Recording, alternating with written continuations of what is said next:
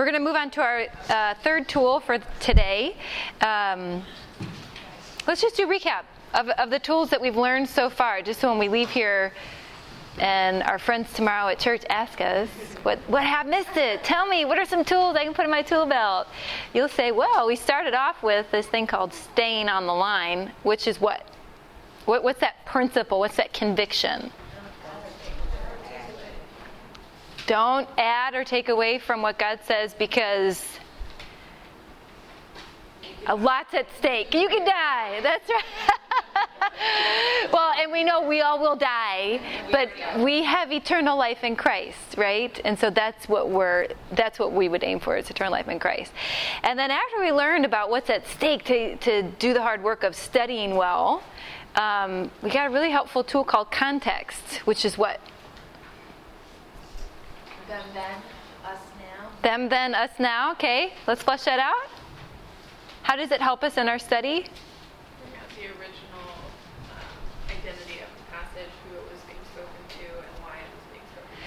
Yeah, we have to understand how the original audience understood a text so that we can understand it for us today. We can't just jump from 1 Corinthians 13 or Jeremiah 29 11 and just apply it to our lives immediately. We have to see it in context with the words around the text, the literary context, and the world around the text, the history behind it.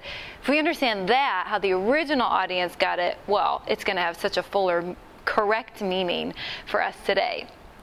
Uh, so those are two tools that we need to put into play when we come to study the Bible. This tool is going to highlight something that we actually have to put out of play when we approach scripture. So lots we need to put into play, but there's some things that we need to put out of play. So this is called text and framework. And I'll start this off just with an illustration. Sometimes when we come to the Bible, we use it the way a drunk man uses a light post. A drunk man uses a light post more for support than for illumination, more than for what the light post is supposed to do. Sometimes when we come to the Bible, we use it to lean on it to support us what we want to think about it rather than letting it do its job illuminate for us what is there. So let me give an example of this.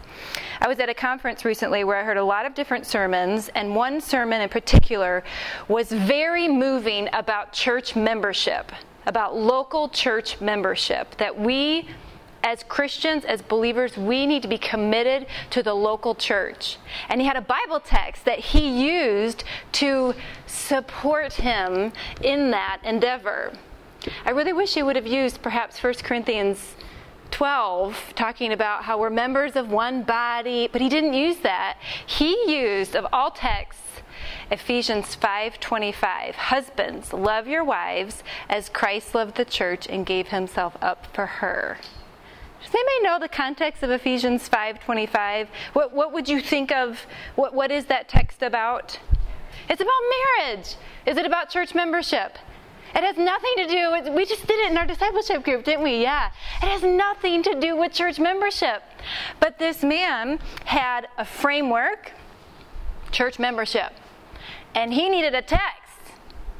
So he thought he'd use Ephesians 5 25 because it talked about the value of the local church, that Christ died for the local church, and that the local church has life in Jesus Christ. So the church is victorious. It was very winsome, it was very convincing, had a lot of true things in it, but it wasn't that text meaning at all. He needed to put something out of play. He needed to let the text speak over his framework. So here's the picture that goes along. Well, there's a picture of the drunk man on the on the lamppost. But another way we can think of this is we can we have a text. And we need to have the text shape our framework. What we tend to do is we have frameworks and the framework shapes the text. But that's what we, we want to put that out of play. We don't want to do that. We want the text to shape it, to shape um, our frameworks. Now, that gentleman's framework was quite helpful, right? Church membership. And he had, I could use another word for framework there. I could use the word agenda. He had an agenda, perhaps. He had a bias. Um, he went into the text with that idea. Now, there's other frameworks that we have, other influences, biases that we have, that we can't help that we have it. Um, I'm a woman, so when I approach Scripture, I'm going to read it as a woman. I'm not going to read it as a man would read it. So different things may come out because I'm a woman and I'm not a man. Or even in this room here today, so we're all women, but in this room we have various cultures that are represented. Just your culture, how you were brought up, will influence how you read scripture or how you apply it, how you interpret it. So, for example, Christy used to be a missionary in Rwanda, right? Let's imagine that before she became a missionary in Rwanda, she went to her parents and she said, Parents, I want to do this missionary work in Rwanda. And her parents said, no way. We don't want you to go that far. That's too dangerous. You're not going. So she comes to me and she goes to Shainu, people of two different cultures, two different backgrounds, and says, What should I do? My parents don't want me to become a missionary. Well, as I've learned from Shainu, she's helped me with this, Shainu would probably respond to Christy with, Well, why don't you tell us? How, what, what would you say? How should she respond to her parents?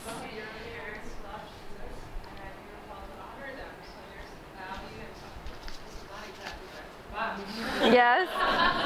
but uh, yeah, you should honor them and uh, take perhaps not go God will their minds or change something. So you mark you might quote something we read earlier today in Mark 7 verse 10 for Moses said honor your father and mother and whoever reviles father or mother must surely die. So maybe perhaps she'd get advice from her um, friend Shainu, who's from an Asian cultural background, that would say, honor your parents. Whereas she came to me, I might say, well, you know what Jesus said in Luke? If anyone comes to me, to Jesus, and you don't hate your own father and mother and wife and children and brothers and sisters, you cannot be my disciple. Right? I mean, we're both Christians. We both love Christy. We both want her to honor the Lord with her time, and yet we're using Scripture in various ways be, just because of how we were brought up. Right? And it, I mean, it's no fault of our own because we can't choose how, how we're, you know, what family that we're brought up in. And yet, we need to subtly figure out how we can put those ideas out of play and really let the text shine. We're, in other words, we'll never get rid of our frameworks. I will never stop being Colleen McFadden. I will never stop having the influences and experiences that I have. It, that hopefully but, but hopefully the text will continually shape my frameworks. So I think I have the actual, here we go. We must let the Bible shape our frameworks rather than letting our frameworks shape our understanding of the Bible. So, this is, we're trying to put the frameworks out of play so that the text can truly shine. How about you just talk with the person next to you really quick so we're really figuring this out together and share what you think could be a framework you have that you bring to Scripture. Uh, we've already given you some cultural backgrounds, agendas, your, your gender.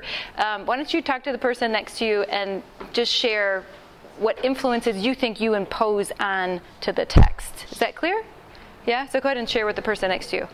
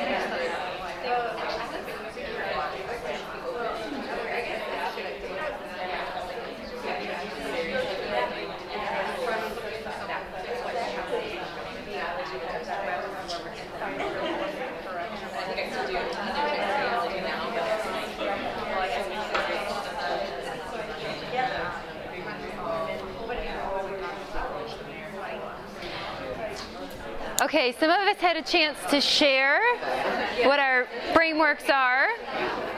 Why don't we come back together as a group and share some of those with everybody? I, you probably didn't each have a chance to share, and I'm sure we could share our life stories.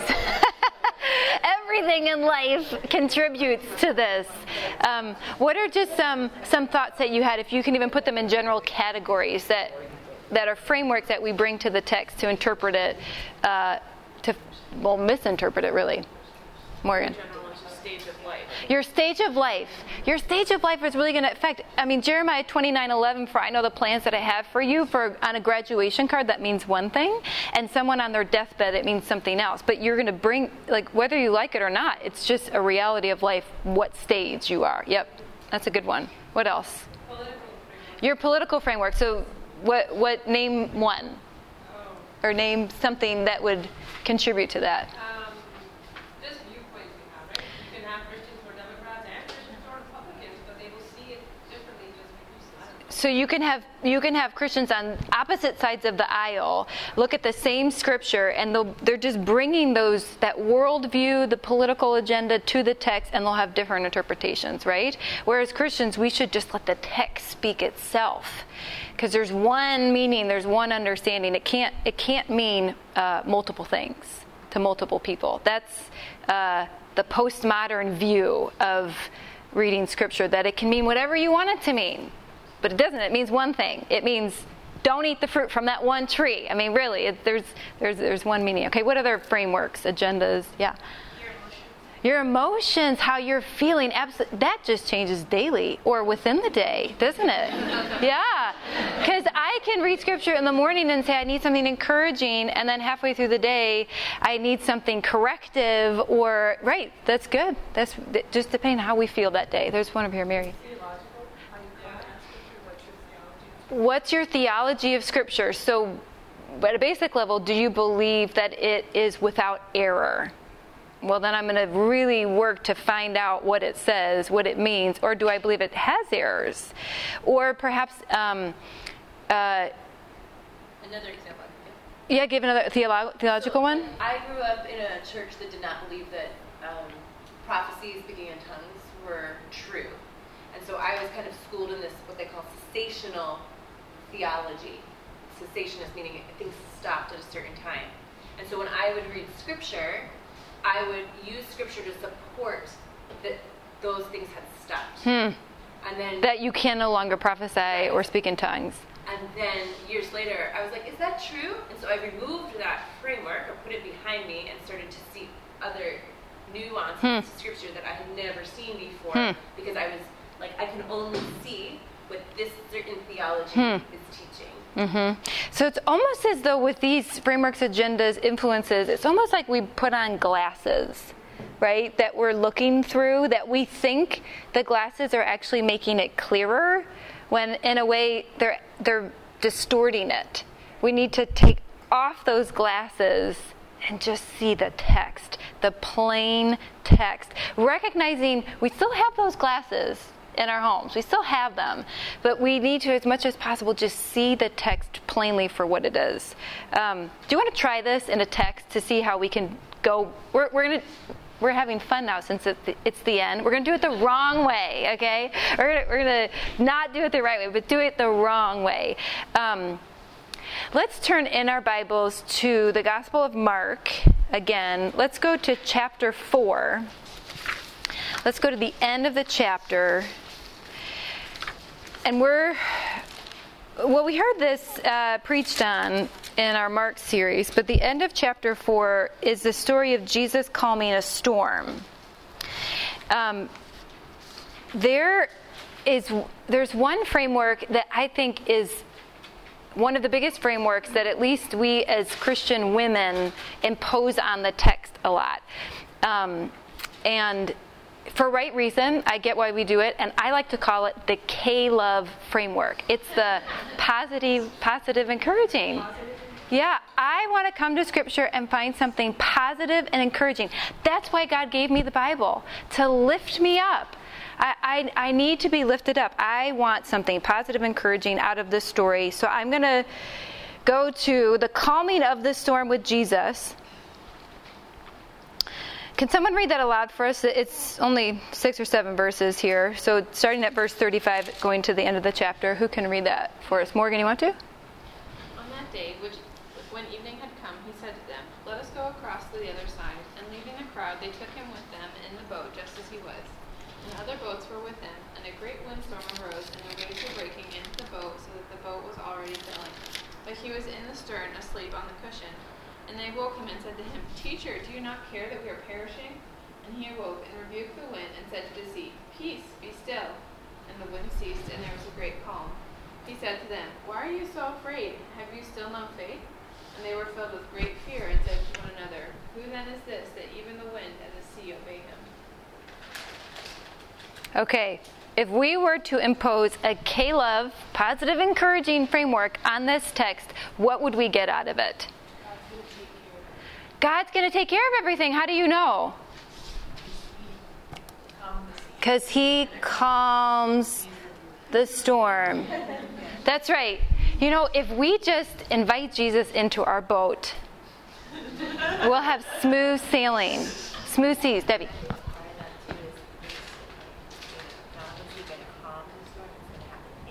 It's going to happen instantly. We're just going to say, "Don't you care, Jesus? We're par- I'm I'm I'm drowning here." I mean, some of us feel like that every day, right? I am drowning here. Jesus, will you come help me? And he just needs to wake up and he says one word, "Peace, be still," and it's done. Everything is calm, right? I and I I love how some of us are like laughing about this, like haha, because we've heard a sermon on this, so perhaps we know what the true meaning of the text is. But we do this way more often than we think. And I'm making this maybe a more obvious one so that in the few minutes we're doing it, we come to the conclusion very quickly, but we we do this with lots of scripture. Okay, what in the text itself though betrays this positive encouraging framework? What in the text itself, in this story, betrays that? Where, where do you see that? What does it say? Um, What verse? 41. Verse 41? Filled with great fear. And they were filled with great fear, and they said to one another, Who then is this that even the wind and the sea obey them? In my version, which I'm using the English Standard Version, the, the word choice here is very interesting because um, it was in, uh, let's see, it's in verse. Um, well, I guess it's what Jesus says to them. They wake him up and they say, Don't you care that we're perishing? And in verse 39, he says, Peace be still, and the wind and there's a great calm. And he said to them, Why are you so afraid? Like, why are you afraid that you had to wake me up?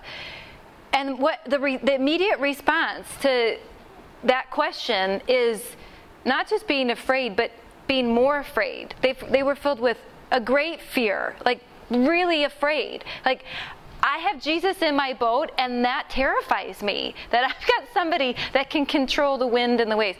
Now, we don't have time to get into, just listen to a Jay sermon on this text to get into the fullness of application, but how quickly we can see that when we take the text, I guess, whoops, sorry guys. When we take our framework and impose it on the text, we get something very different than when we just look at what the text says itself to really shine and have it um, shape our immediate framework then. Because, boy, I feel a lot safer that I've got the Son of God on my side versus just someone in my boat that's going to help me go along. Questions, impressions, we're going to do another example, but just based on that right there. Like, have you done this before? I've done this before.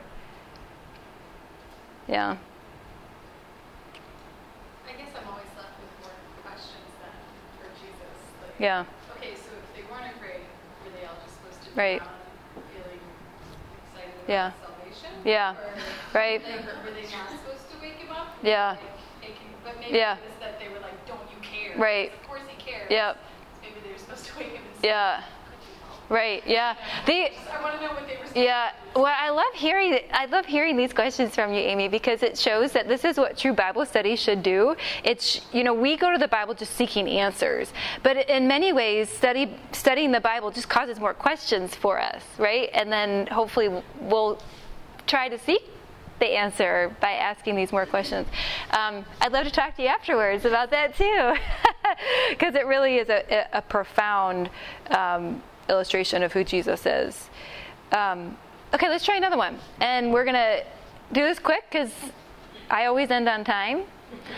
Um, but I'm going to do a second framework, influence, bias, agenda that I think we as evangelical Christian women do this a lot, because I do this a lot too. And that is when I approach the Bible, when I go to read it, the framework I bring is the Bible is about me. This, I'm going to read a text and it's about me. I'm going to find something in it for me. What does this mean for me? That's the framework I'm bringing to it. So let's turn to the Gospel of Matthew, which is just before Mark. So turn to the left. Turn, turn to Matthew 4.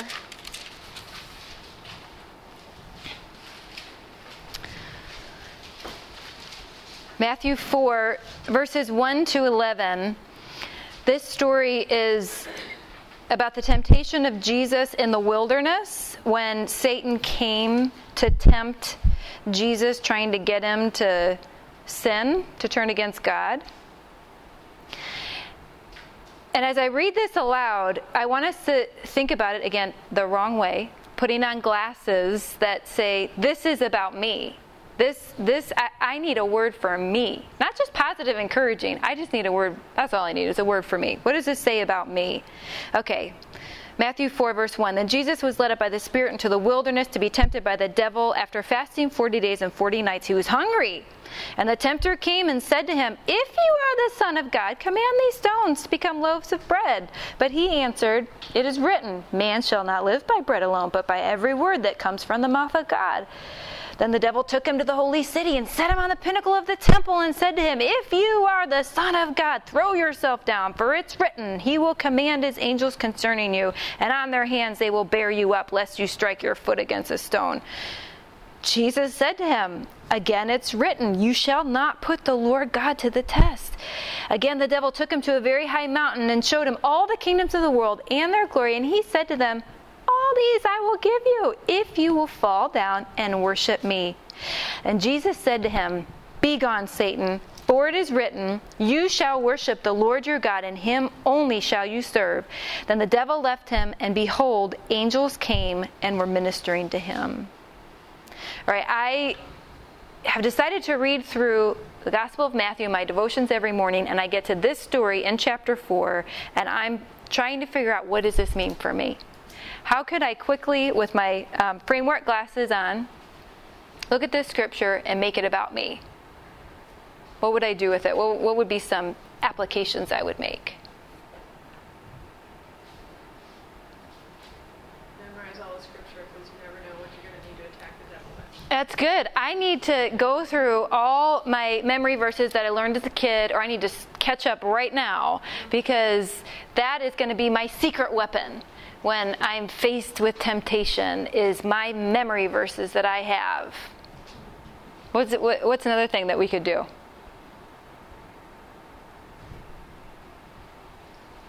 Jesus was tempted by food, so he understands what I'm tempted by. Mm-hmm. Uh, help me with my diet. Help me with my diet, Lord. That's right. Yeah, that's good. That's really good. That's this is clearly what we can do with it. What's interesting about this text, why I chose it, is um, so who's the main character in this text? Jesus is the main character. Who's the other character? Satan, right. Um, most of the time, uh, well, I shouldn't say most of the time, all of the time in the scriptures, who's the main character? Jesus, God, depending on like exactly where we are. I mean, Jesus and God are part of the Trinity, the Godhead. Um, if this text is about Jesus, and if the whole Bible is about Jesus, then when we come to Scripture, I think instead of having the glasses on of this text is about me, it's actually the text is about Jesus, isn't it? I mean, that's in a sense, that's kind of a framework, but it's a good framework to have to look through um, the glasses of what does this text teach me about Jesus. Now, if we were to flip that really quickly, well, we could come up with a whole bunch of other applications. Does anybody have something really quick that they could say about um, if I see this for what it truly is? It's true, like Jesus is the main character of this, with Satan there trying to tempt him. Um, what, what's the what, what you glean a, a main idea from that? Anybody? I know we haven't had time to study this, so yeah, he's the well. That's you said it really well. He's the last Adam who resisted temptation like Eve did not. Or you could even connect this to the fact that Jesus was led into the wilderness. Um, there was other people that were led into the wilderness, God's people, Israel, who did not. Um, face temptation well, but Jesus did. So Jesus is the one who can face every temptation, unlike his people can. Um, well, there's a lot more we can glean versus just holding on to memory verses or talking about our diet, right? Um, yeah, when it comes to frameworks, we need to recognize we have them, and then we need to, as much as possible, put them in the drawer so that we can let the text speak and see that clearly above our frameworks. Any questions? Because I'm going to end our time. Well, actually, Shina's going to come up and end our time. But any questions on this? And frameworks are what they are. They're not all bad, you know, like I'm a woman and that's a good thing, or I'm whatever, yeah. Um, how much would you say, like, because I feel like there's still, like you said, like there's, I just don't know, like I feel like when I read scripture, there's still room for interpretation, like the Holy Spirit is going to guide me at some point, like, I mean, how much is scripture really plain? I feel like there's a, a lot of it that you could read differently and I could read differently, but I feel like that would be the Holy Spirit more, like, Yeah. I don't know if it is a right answer for like all Yeah, yeah. A lot of it Yeah. It's a, yeah, I mean that is such a great question because these are this is why we're doing these training intensives because we just we want to know how to actually do it well. Um, but to your specific question, well, what if I'm studying it with you and you know you have the Holy Spirit and I have the Holy Spirit and we're trying to figure out what it is? I would just argue we have the same Spirit. There's one Spirit. I mean, 1 Corinthians 12 talks about that. There's one Spirit that is truly God, the, the triune God, the Holy Spirit, um, can to both of us give us the same answer. But it's our frameworks that want to shape that answer according to what we think, according to what, how we see it, how we see life. But I really truly believe that the Spirit intended main point of a passage is the same for anybody that would approach it. And actually, the next training thing in four weeks, we're going to talk about how to fin- find the main point, right, of a passage. Um, yeah, I really would argue that. I think when we come to the scriptures, we can't say, what does this mean to me? Well, oh, it means this to me. It means that to me. It means that to you. I really think we need to ask, what does it mean? Just what does it mean? And the same spirit in me and you and all of us can come to that as long as we put our frameworks away, look at context, stay on the line, right? Do you want to add? No. No. Okay. It's really helpful though because I think this is a consistent thing that we're all wondering. Would you add that, like, sometimes our different personalities and gifts, like another way of saying that might be like our different personalities, gifts, experiences might help us notice different things that we could point out to one another. Absolutely. And whether that's actually what God means. That's so good. In the text. That's right. Is like provable or findable by scripture. Yeah. Right, rather than like, you know, I, I saw that today, so it made me think of such and such, but that might not be what God wants to say through that passage. Right. Even though it's worth saying, sharing Yep. in general. Yeah. Yeah. The two things I would say when we're thinking about this idea of coming to, to letting the text shine itself is one, we need to identify our frameworks, which I had you do with partners, right? We need to just know what what are they so we can be aware of them. And then the second thing, the second strategy to really help you is to study the Bible with others. So that you're not just studying it on your own and saying, well, it means this to me and it means that to you. But if we put our heads together, yeah, we can correct one another. We can shape one, one another through, our, through faithful study. I need to end though. We can talk more about this though afterwards if you want to. Shiny, do you want to come up? Do it, and then and you can pray for us too at, at the very end if that's good. I don't know if you guys, was that like